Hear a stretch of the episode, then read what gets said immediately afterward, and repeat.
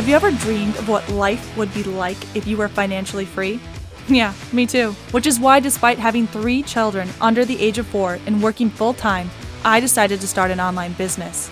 However, I was not prepared for the chaos starting a business would wreak on my life. I lost sight of the things that were most important to me. The result? I was stressed, overwhelmed, and exhausted with nothing to show for it. I was ready to call it quits when I realized something. When I keep the most important things in my life stable, that is when I thrive. Now I'm on a mission to inspire other amazing women to do the same. But the real question is, how do we do it? Join me on my journey as I build my financially free business using today's top marketing strategies while keeping stability in my home, family, and mind. My name is Johanna Buss, and this is the Stable Mama Podcast. All right. Welcome back, everyone. I am so excited. We have back with us Joy Wilder. I don't know if you guys were able to catch the mini episode, but she has this amazing micro-planning business. And guys, I cannot wait to learn more about it. So let's jump right in and let's learn a little bit more. Hello, Joy, and welcome. Hi there, Johanna. Thanks so much for having me back. I'm super pumped to be with you guys. Well, we are very excited to have you. I just cannot wait to learn about this microplanning business of yours. Yes, it's coming. Yes. Well, let's dive into it. Can you tell us a little bit more of what this is and how you got started? Yeah, for sure. Okay, so I am the owner of a company called Brilliant Life, and I started that about a year ago. And with Brilliant Life, we utilize microplanning to help women design insanely successful businesses around a life that they love without sacrificing their family, health, or spending thousands of hours or dollars on fancy marketing tactics. So basically, by using microplanning systems, what microplanning is it's small intentional planning systems and productivity practices that optimize your entire home and revolutionize your business. And to me, I have 4 young children. We had 4 kids in 8 years, and I'm the co-owner of 2 other businesses as well as this. My husband and I used to be location pastors. People ask me all the time, how do I do it all? And I'm quick to tell them, first of all, I don't do it all at the same time. Second of all, I have an amazing husband. And third, the way that I do all that I do, I believe, is through these microplanning systems. No, I love that. Our stories are very similar. So I really identify with what you're saying. I have the 3 little ones, the 3 businesses, the full-time job. And so, yes. Tell me more. Yes. So I'm the co-owner of a Montessori preschool in DC. We started that 8 years ago. So that's a little bit more stable. And then I started a separate Montessori preschool on the first floor of our house 2 years ago. And that's really still very much in the startup phases. And then we have our 4 kids. Our youngest now is 1.5. So I just want to encourage people out there that are listening, like what I'm doing with Brilliant Life, with building an online business, it is very much still a side hustle. And that's something that I love about online business is you can do it as a side hustle. And if things get really crazy in your life, unlike my other 2 businesses, where if something blows up in those 2, I have bronchitis or a kid's sick, I can't pull back from those. So I think that's one of the biggest benefits that women need to understand about starting an online business is there's basically 0 risk, 0 overhead.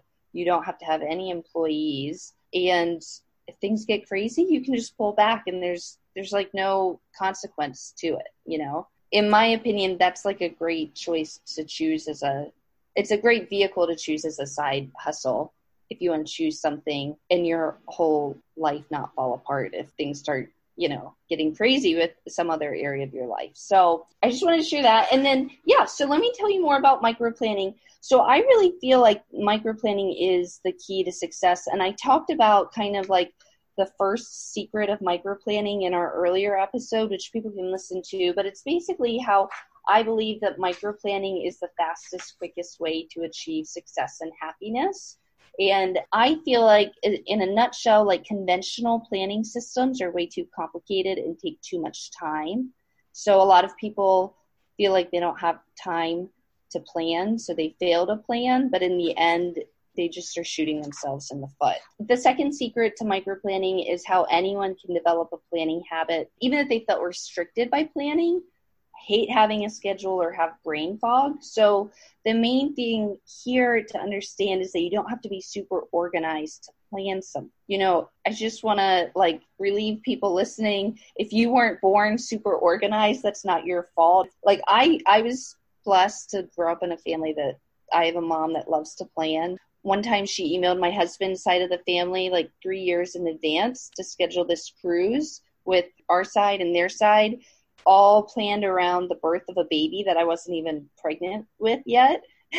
And my other side of the family, my husband's side of the family, they were like, oh my gosh, your mom's totally crazy. But I was totally down with it. I'm like, of course we're planning the birth of our baby, and so that's where I come from. But it is not your fault if you were just born into a regular family, right? But here's the thing, you don't have to have a personality bypass in order to live a great life. And you don't have to feel guilty about maybe being a little bit disorganized or if you feel like you're operating in brain fog. So I think that's really good news. All you have to do is you just have to simply recognize that this is a part of your life that you want to change, and then find somebody that's mastered that skill, right? So microplanning, it's just simply a skill. It's not a personality trait. And just like any other skill, it's something that you can learn and develop. And based on my work with Montessori and early childhood education, I would argue it's really not a skill that's taught in our traditional school system. So, you just want to find somebody that knows how to do this microplanning, be organized, and teach yourself how to do it. So that's the second secret. Anyone can develop a planning habit, even if they've felt restricted by having a schedule or have brain fog. And then the third secret is how to plan in just 5 minutes a day without complicated organizers or apps or fancy planners. The key here to understand is it doesn't take a ton of time to plan. I can plan in as little as 5 minutes for the next day. So I teach my clients how to plan the night before, and you take 5 minutes just to plan out your next day. And then I cannot even tell you how much better you will sleep that night if you just take 5 minutes to plan out everything the next day. And then I teach them to use this kind of time method system where you just sort of estimate how much time doing all these tasks is it going to take to do? And then how much work time do you have to do tomorrow? Which is really important, especially if you have little kids at home, if you're working from home, if this is a side hustle, you might not feel like you have a lot of time to devote to this side project, right? And then you just do a little reality check. And here's the secret is you don't put things on your list that you are not going to have time to do. So you just have to have a come to Jesus moment, if you will, and be like, there's just no physical way that I'm going to be able to accomplish everything on this list tomorrow based on my commitments. And then I make a choice. Am I going to cancel a commitment tomorrow, or am I going to erase some things off my list? And I love to use these erasable pens because I always have to erase stuff off my list. They're called Pilot Frixion.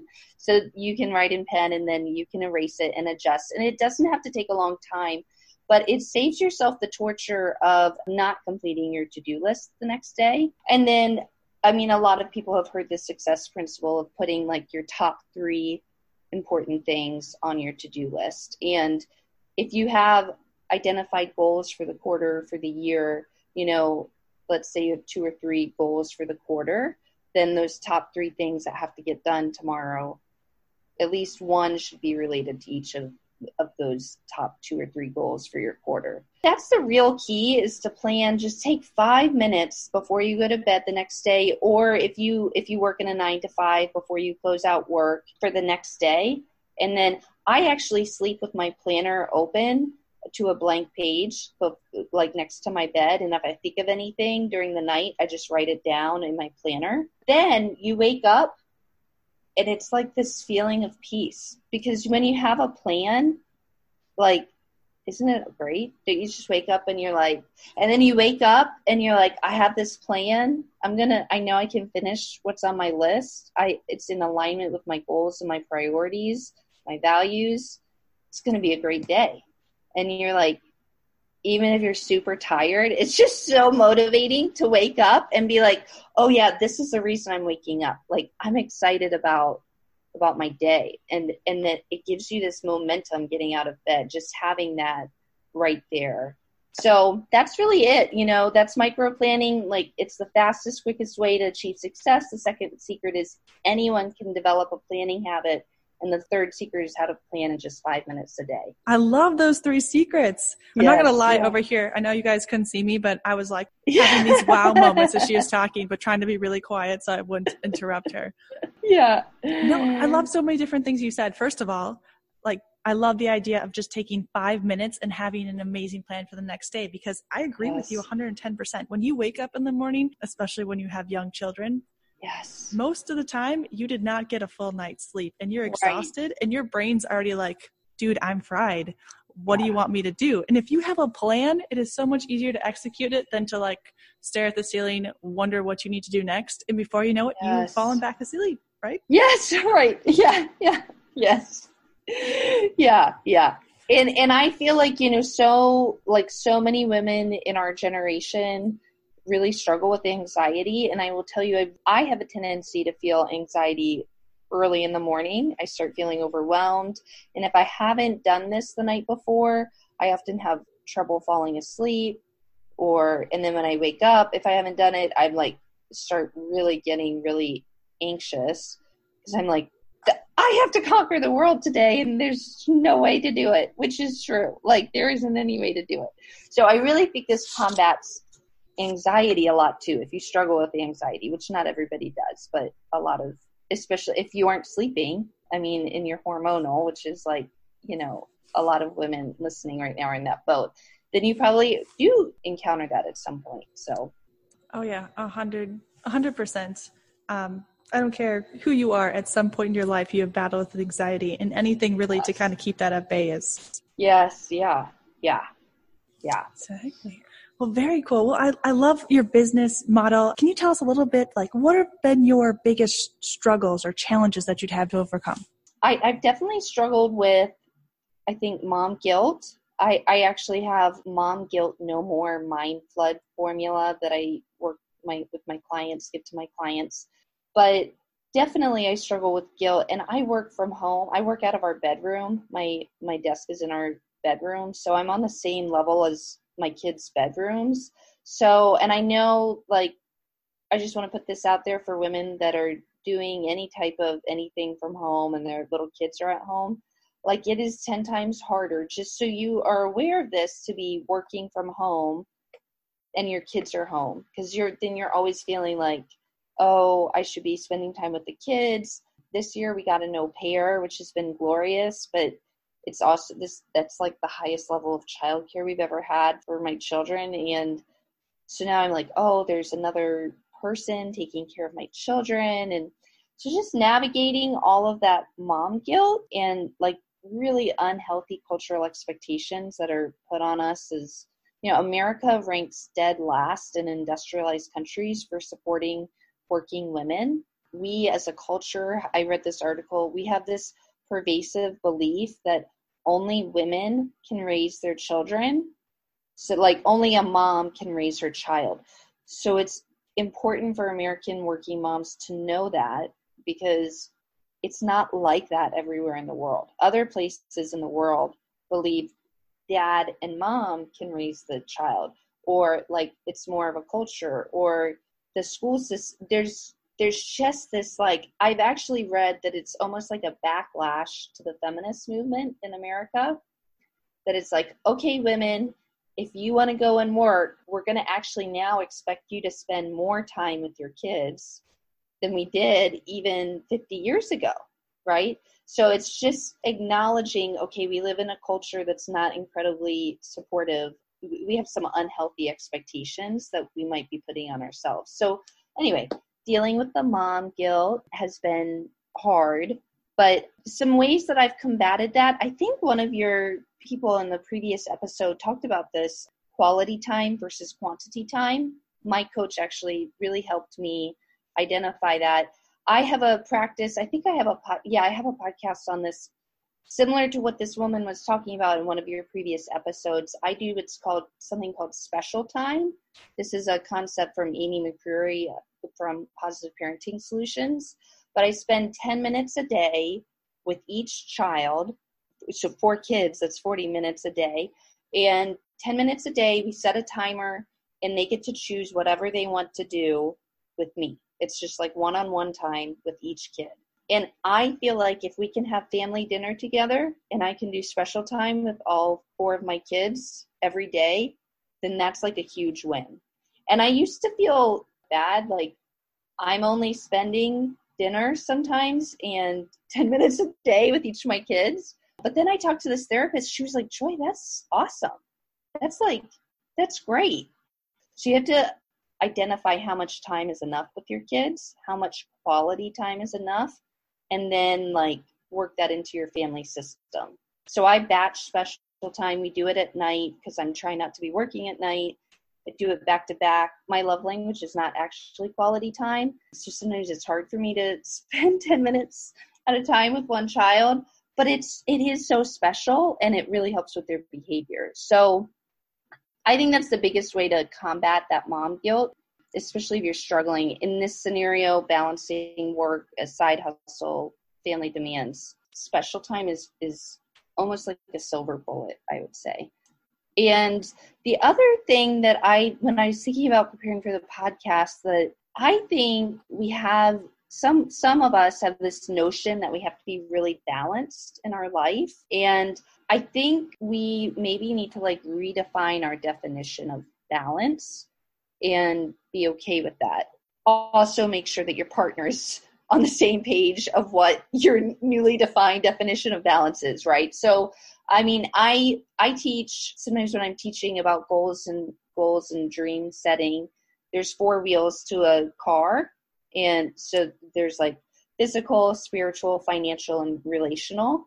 And if you have 4 tires on your car and just one tire goes out, you could total your vehicle, right? So you never want to neglect any area of those 4 areas, but it is okay to focus on one thing in your life. I heard on a podcast once, and now I cannot remember which podcast it was. So sorry, this is not my original idea, but this woman talked about balance, especially for ambitious women. You want to think of it more like a surfer on a surfboard. So a surfer on a surfboard is actually never fully balanced. They're not balanced, standing on the ground like we do when we're standing on the ground. They're always teeter-tottering. But a good surfer is always teeter-tottering and they never fall off, right? They're successfully surfing for a long time, right? So I think that is a better definition of balance because the power of focusing on different things. So as long as you and your partner are on board with this, and then you can bring your family in and a family meeting and say, you know what, we're entering into a season where the next 3 months, mommy's going to be pushing really hard and your surfboard is going to be tilted a little bit more towards this business. Or maybe you have a goal to lose baby weight or something and then you're going to say, now the next few weeks, the surfboard is going to tilt this way. And we're going to really focus on restoring some family time. Maybe that might be for a lot of women, summertime when their kids are out of school, and we're going to shift the surfboard that way. But I think if you can think of balance that way, then again, you're removing all this self-imposed guilt that you're not doing everything perfectly in all 4 areas of your life. When maybe that isn't, I haven't found that's always the best way to actually achieve your goals. But sometimes you just think you have to be perfectly balanced in all areas. And I don't think that's true. So I remind myself of that. And then I periodically, my husband and I are, I try to keep him informed, okay, I feel we need to be shifting this direction in this season, or we're shifting this direction. And that has been really a helpful concept for me once I heard that. And that was a few years ago, which is why I can't find that podcast. But I've never forgotten it. It's been super helpful for us. I completely agree with everything you're saying because, and that's actually one of the main reasons that I didn't want to talk about balance necessarily in this podcast. And instead I called it Stable Mama because it's not about having that perfect balance. It's about having like that stability, that core, those things in your life that are really important and just making sure that those are okay. And it doesn't mean that you have to focus on one more than the other or have them be completely equal. It's just whatever works for you and what makes your life run. Yes, absolutely. Fantastic. So, yeah. I was like, I'm all over that. I completely agree. Yes. So, I do really like the idea of a surfboard. I was over here surfing while you were talking. No, I love it. And I do love that you chose to focus on stability because that's really like more so the goal. Yeah. No, you really hit on some big hitters here. Mom guilt. Oh my goodness. We struggle. Oh, yeah. Yes. Well, yes. We're just going to leave that. Yeah, that's a whole other episode. Right. So we could go on for a while. Yeah. But yeah, and then quality time versus quantity, that's huge. I know we have made a lot of changes in my house and that it's really made all the difference. Yeah. You see it in your kids' behavior and how they interact with you and just their perspective of what you're doing. So yes. All of that. Very good. Wonderful. Yeah. Very cool. So we talked about your business. We talked about some of the challenges you face. And I just love how you kind of touched on how you kind of keep your family very important in your decisions in your business. I really enjoyed all of that. I guess the last thing I really want to ask you is what kind of advice do you have for people who are more struggling? They're trying to find their stability. They don't really know what that looks like yet. What kind of advice do you have for them? That's a great question. Do you feel like they're struggling in finding their stability in like their life calling or their business or in their family? So what I'm picturing, again, I can't talk for everyone, how I'm imagining it is that they're overwhelmed, they're stressed, you know, how you kind of like, you don't know which way's up, you don't know which direction you're moving in or what the best move is next. This is what I'm picturing. Okay. Yeah. Well, first of all, just to encourage anyone that's feeling that way, I have felt that way. I'm sure Johanna's felt that way. You are not alone. I think most women at least feel that way at some time, if not often. You know, I'm a Christian, so I come from a Christian worldview. Is one of the best things is to just write down everything in your head. So I will often like write that down in the form of a prayer, like I'm just writing. But you can just write down all your thoughts. You know, even if you don't feel like you're praying to a greater being, just write down everything, whatever's on your mind, whatever you're feeling, if you're feeling angry or depressed or hopeless or whatever, or just overwhelmed, write down everything. Maybe you're feeling overwhelmed and just do a brain dump of everything on your mind that you feel like you have to do. Just simply writing down everything that you have to do can be so powerful. If you are feeling overwhelmed, just you feel like you have too much to do and you don't know what to do, I would encourage you to do a brain dump to think about everything that is in your mind. Take about 10 or 15 minutes, write down everything you have to do about anything that is in your brain. Dump it all out and then really take a look at it, see if there's anything that you can cross off. However you do it, you want to clarify what your values are and then set some goals around those values. Like one of the biggest sources of anxiety in a person's life is they're living their life out of alignment with their values. So anxiety is not always necessarily a negative feeling. Sometimes it's just a sign to yourself, like I'm living out of alignment with my values.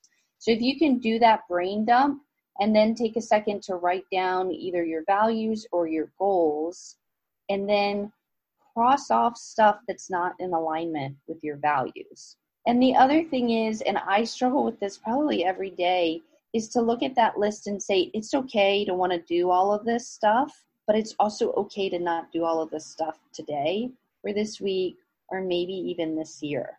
Like I've had to really frequently return to the fact that maybe God has put dreams on my heart to do, but I'm such an overachiever. And you've talked about this with your story, like you just want to get it all done and you have all this pressure to make it happen so quickly, but your kids are only little once and it's okay.